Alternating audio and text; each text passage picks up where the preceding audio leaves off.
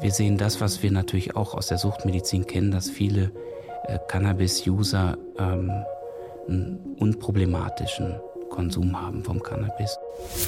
Das ist überhaupt wie bei jeder Droge, äh, die im Gehirn wirksam ist, ein Maß der Dosis. Und jede Dosis kann entscheiden darüber, ob das äh, schädlich ist oder nicht schädlich ist. Eine Regulierung ist einfacher auch durchzuführen, wenn man weiß, was nicht funktioniert, um das vielleicht auch einzubauen in Regulierungsmaßnahmen und nicht nachher feststellt, das hat vielleicht, ist vielleicht etwas, was man noch einbauen sollte ins Gesetz oder es sind noch bestimmte Regulierungsmaßnahmen äh, nötig.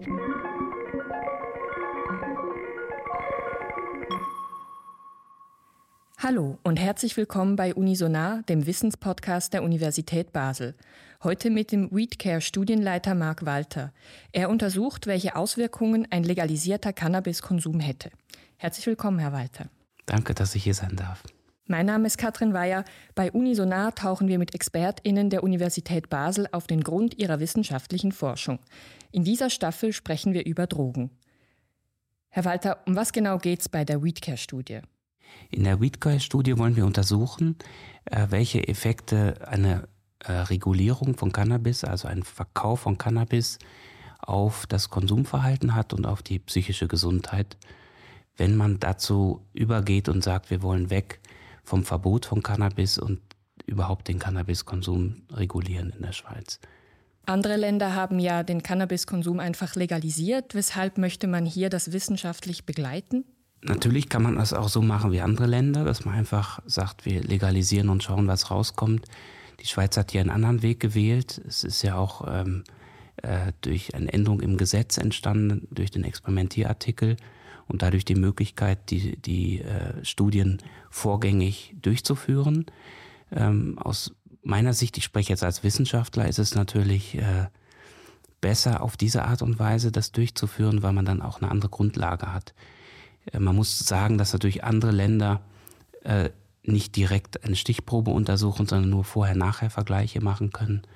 Eine Regulierung ist einfacher auch durchzuführen, wenn man weiß, was nicht funktioniert, um das vielleicht auch einzubauen in Regulierungsmaßnahmen und nicht nachher feststellt, das hat vielleicht ist vielleicht etwas, was man noch einbauen sollte ins Gesetz oder es sind noch bestimmte Regulierungsmaßnahmen äh, nötig. Das wäre dann auch aus meiner Sicht eher zu spät. Sonst günstiger, vielleicht vorher schon Risiken abwägen zu können, um die dann äh, so ins Kalkül einzubeziehen. Die Studie läuft seit Januar. Haben Sie schon gewisse Zwischenergebnisse? Vielleicht für Zwischenergebnisse etwas früh. Was wir sagen können schon jetzt ist, dass die Stichprobe relativ gesund ist.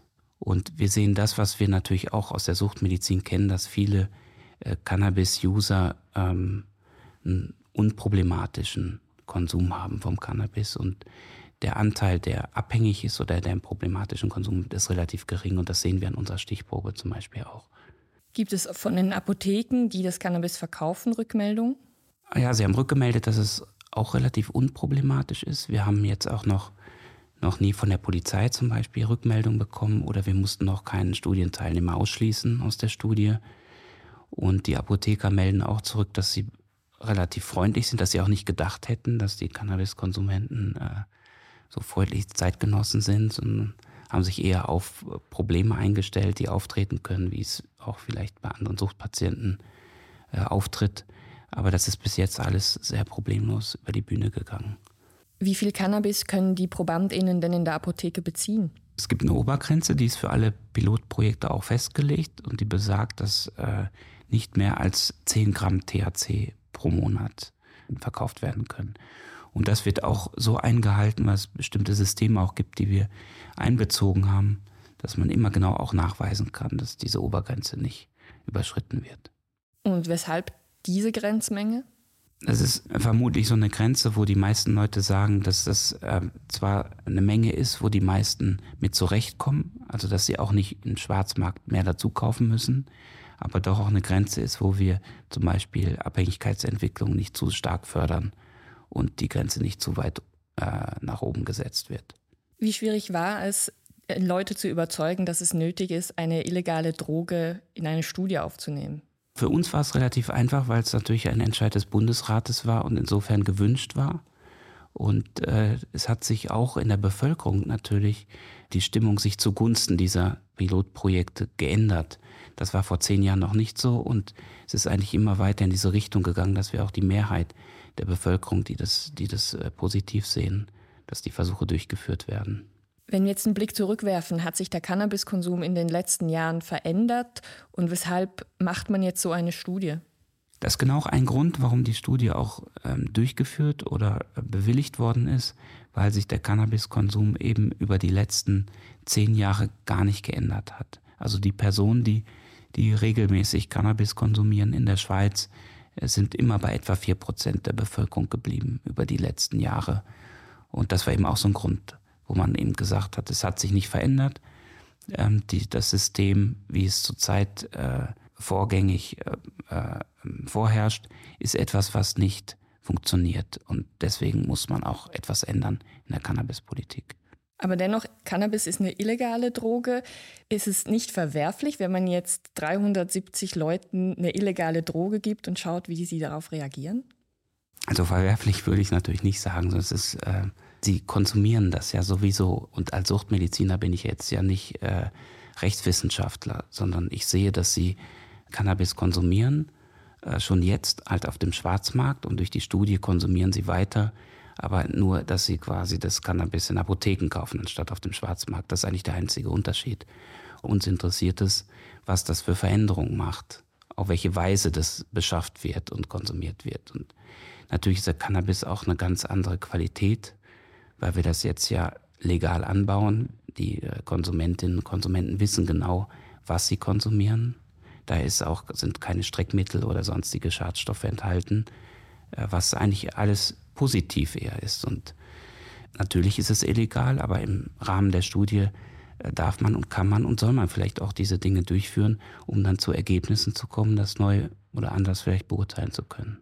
Wie gefährlich ist denn der Konsum von Cannabis überhaupt? Es ist so, dass Cannabis natürlich äh, weiter eine Droge ist. Sie haben das, die haben das schon gesagt. Cannabis kann zu Abhängigkeiten führen. Das ist ein großes Problem, was wir kennen. Und Cannabisabhängigkeit ist natürlich auch eine behandlungsbedürftige psychische Störung.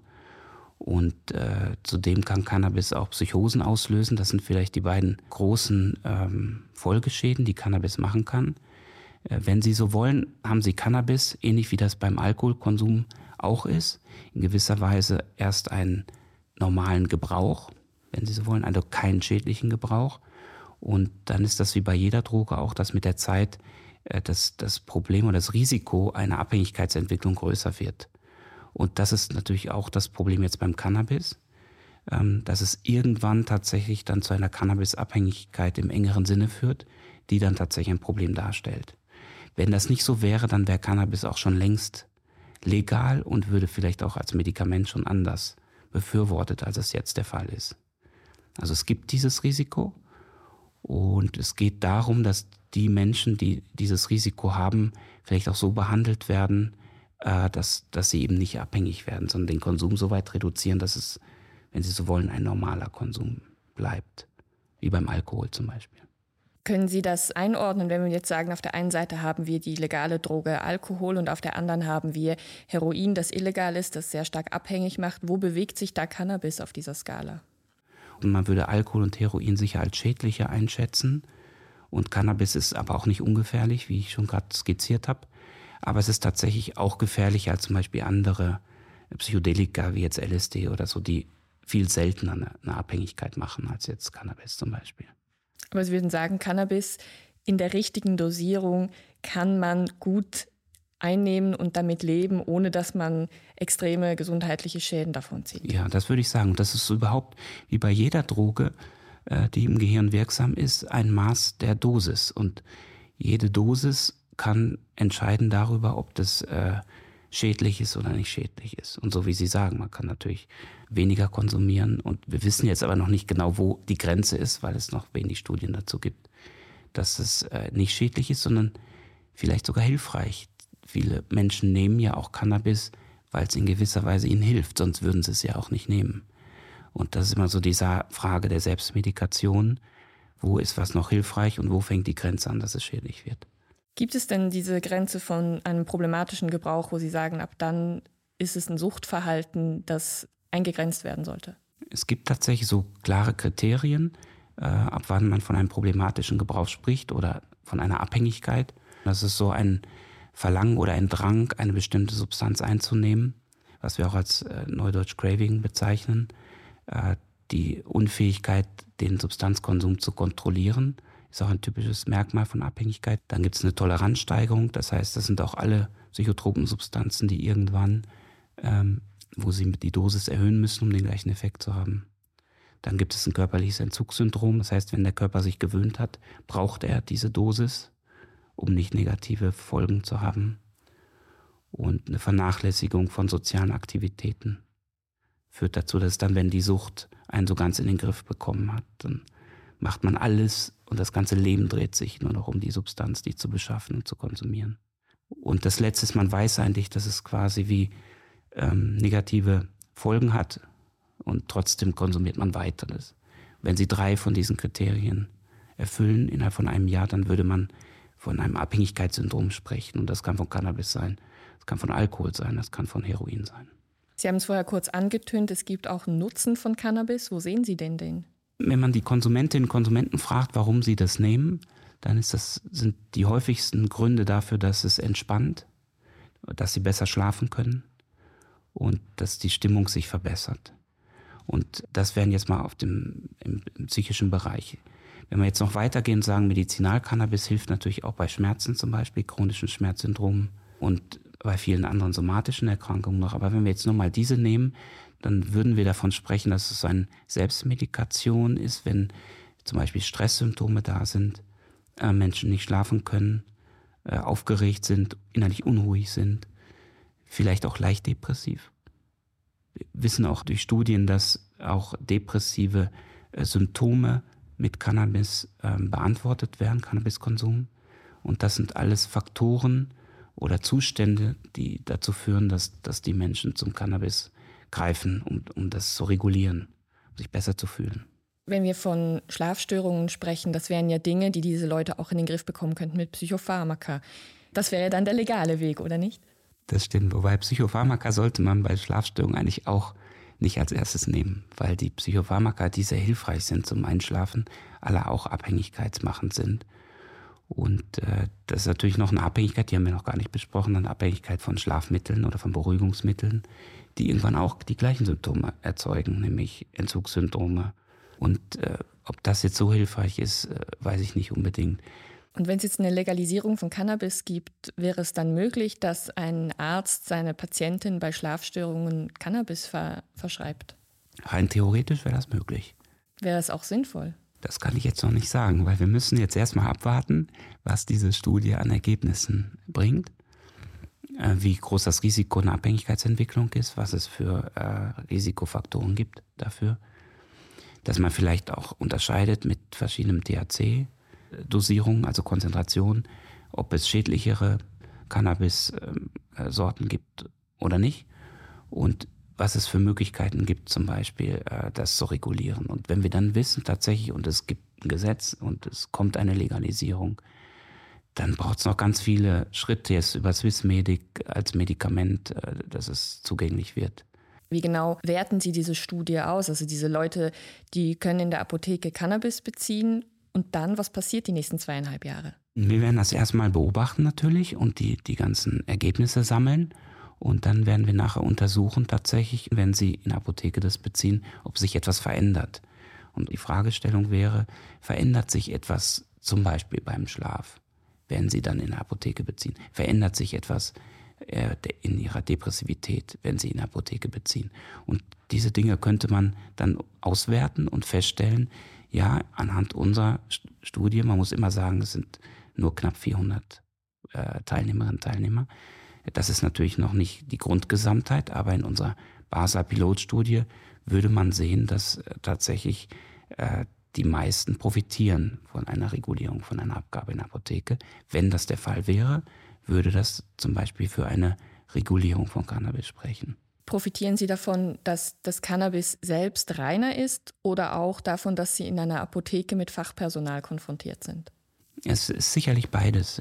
Also ähm, rein ist es, es ist tatsächlich sogar biozertifiziert, es ist angebaut äh, in der Schweiz, es ist äh, ein Produkt, was auch nachgewiesenermaßen das enthält, was es vorgibt zu enthalten. Äh, wir konnten prüfen, dass der THC-Gehalt, der CBD-Gehalt genau dem entspricht, was die Firma auch vorgegeben hat. Und das ist natürlich so ähnlich wie beim Wein. Auch wenn Sie Wein trinken, sehen Sie auch, was viel Alkohol drin ist, wo der angebaut wird und so weiter. Und in diese Richtung könnte ich mir vorstellen, dass sich das entwickelt für die ganz vielen Menschen, die kein Problem im Cannabis haben. Dass Cannabis mehr oder weniger eine Substanz wird, die wir für Freizeitzwecke benutzen, aber die auch bei leichten Symptomen helfen kann. Zum Beispiel beim Schlafen oder zur Entspannung. Ähnlich wie das ja viele auch beim Weinen nutzen. Nicht? Was sind das für ProbandInnen, die Sie da ausgesucht haben? Welche Kriterien mussten Sie mitbringen, um bei der Studie teilzunehmen?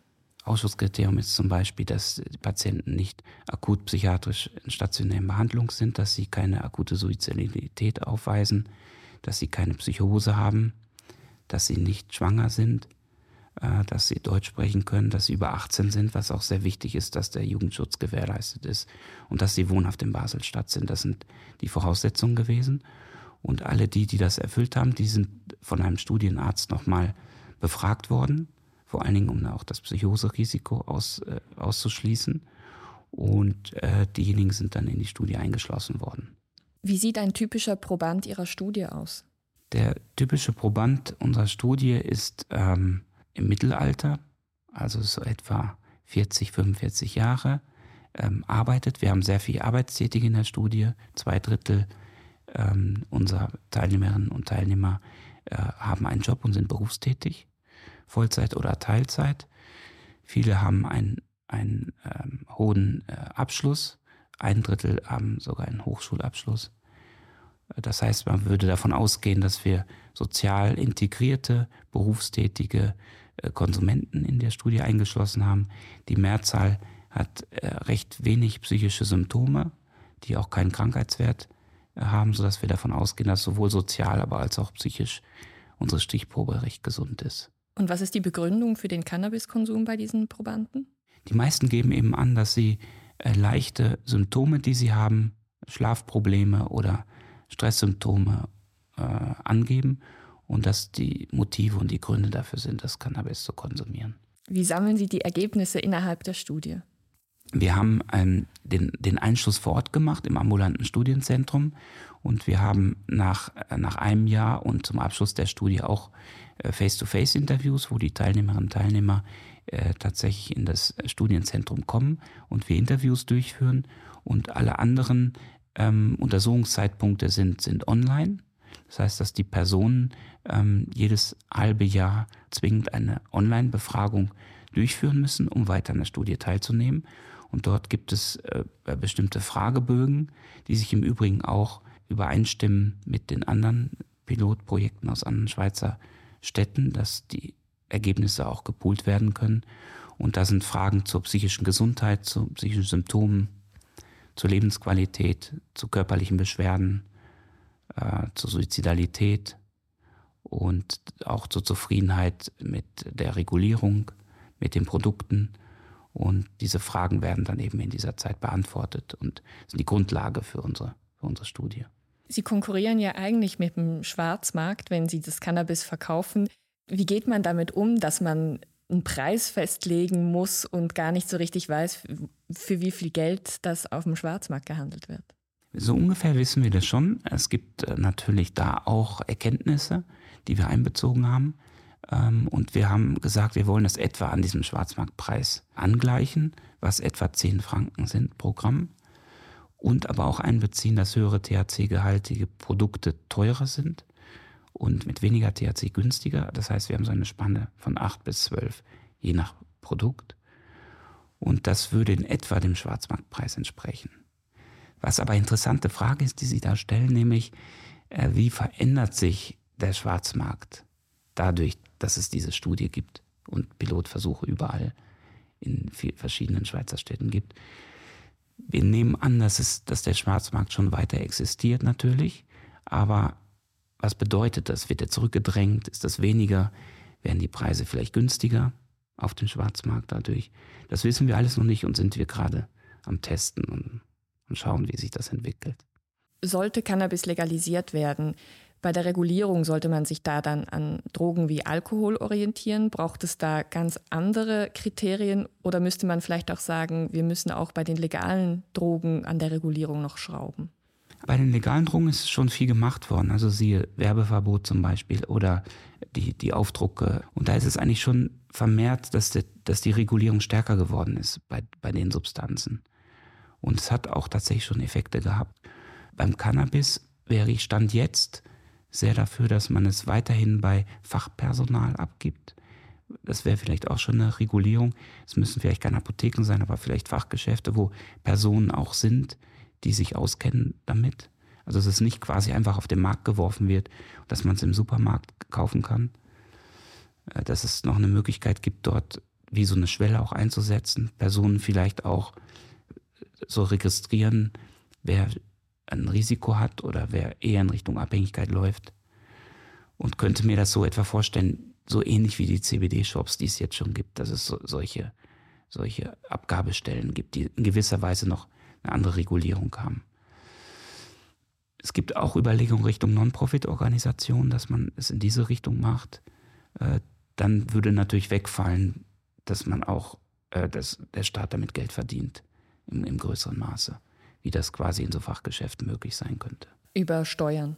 Über Steuern, genau. Und wie sieht es beim Jugendschutz aus? Weil letztendlich sind ja Drogen auch vor allem ein Problem von Jugendlichen, die ausprobieren. Ja, es gibt vor allen Dingen die Kinder- und Jugendpsychiater, die, die schätzen das gar nicht, äh, auch diese Studien und die Regulierung, äh, weil sie davon ausgehen, dass vor allen Dingen natürlich die Jugendlichen dann äh, vermehrt Cannabis äh, konsumieren, wenn es mehr verfügbar ist. Auch wenn wir den Jugendschutz haben, gibt es Überlegungen zu fragen, ja, wird dann nicht das Cannabis weitergegeben von Personen, die es dann konsumieren können. Das müssen wir untersuchen. Es gibt jetzt noch sehr inkonsistente Ergebnisse aus Kanada, USA, wie stark das ansteigt. Und dann vor allen Dingen steigt das bei den Personen an, die jetzt schon problematisch konsumieren. Oder steigt das eher bei den Personen an, die einen relativ äh, normalen Konsum haben. Das würde uns nicht sehr erschüttern in dem Maße.